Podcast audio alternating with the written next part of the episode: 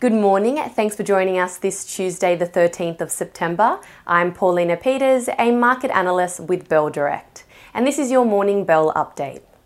Well, the US market closed higher for the fourth straight session off the back of growing confidence that inflation has peaked. Also boosting sentiment was a weaker US dollar. This saw the Dow rise more than 200 points and both the S&P 500 and Nasdaq lift more than 1%. Investors are now awaiting the release of the August Consumer Price Index report on Tuesday morning US time. And in Europe, markets also closed higher, with the German DAX up the most, rising 2.4%. Now, here's what you need to watch locally today. Firstly, following the positive sessions over in the US and in Europe, the SPI futures are suggesting that the ASX 200 will open 0.6% higher. Economic news wise, we'll get an update on just how confident both consumers and businesses are in the current market. At 10:30 a.m. Australian Eastern Standard Time, Westpac's consumer confidence reading will be announced, and at 11:30 a.m. NAB's business confidence for August will be released. Keep an eye on AGL Energy today, as after market close yesterday, the gas and electricity provider revealed that the Loy Yang A Unit 2 will be out of action for longer than expected after a defect was identified.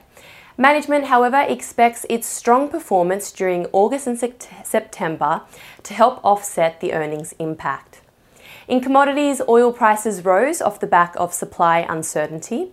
The gold price also gained as the US dollar slipped, and the spot iron ore price traded nearly 3% higher to US $105 a tonne.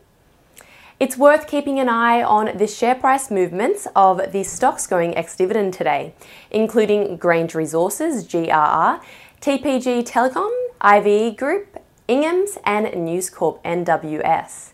And if you hold Domain Holdings, GUD Holdings, or APA Group, you will receive your dividend payment today. Now let's end with some trading ideas for your consideration. Bell Potter have maintained its buy rating on lithium miner Allkem, AKE, and have increased its price target from $18.76 to $20.04. Bell Potter expect AKE's cash generation to lift substantially into 2023, given the ongoing strength in lithium demand, commodity prices, and production growth. AKE is aiming to maintain 10% share of supply in a global lithium market that's experiencing huge growth. It has a portfolio of growth projects, balance sheet strength, and cash flow from ex- existing projects to achieve this. At its current share price of $15.53, Bell Potter's price target of $20.04 implies about 29% share price growth in a year. And Trading Central has a bearish signal on property group Aspen Group APZ, indicating that the stock price may fall from the close of $1.66 to the range of $1.45 to $1.49 in the next 21 days, according to standard principles of technical analysis. And that's all for today. I'm Paulina Peters with Bell Direct. Have a lovely day and happy trading.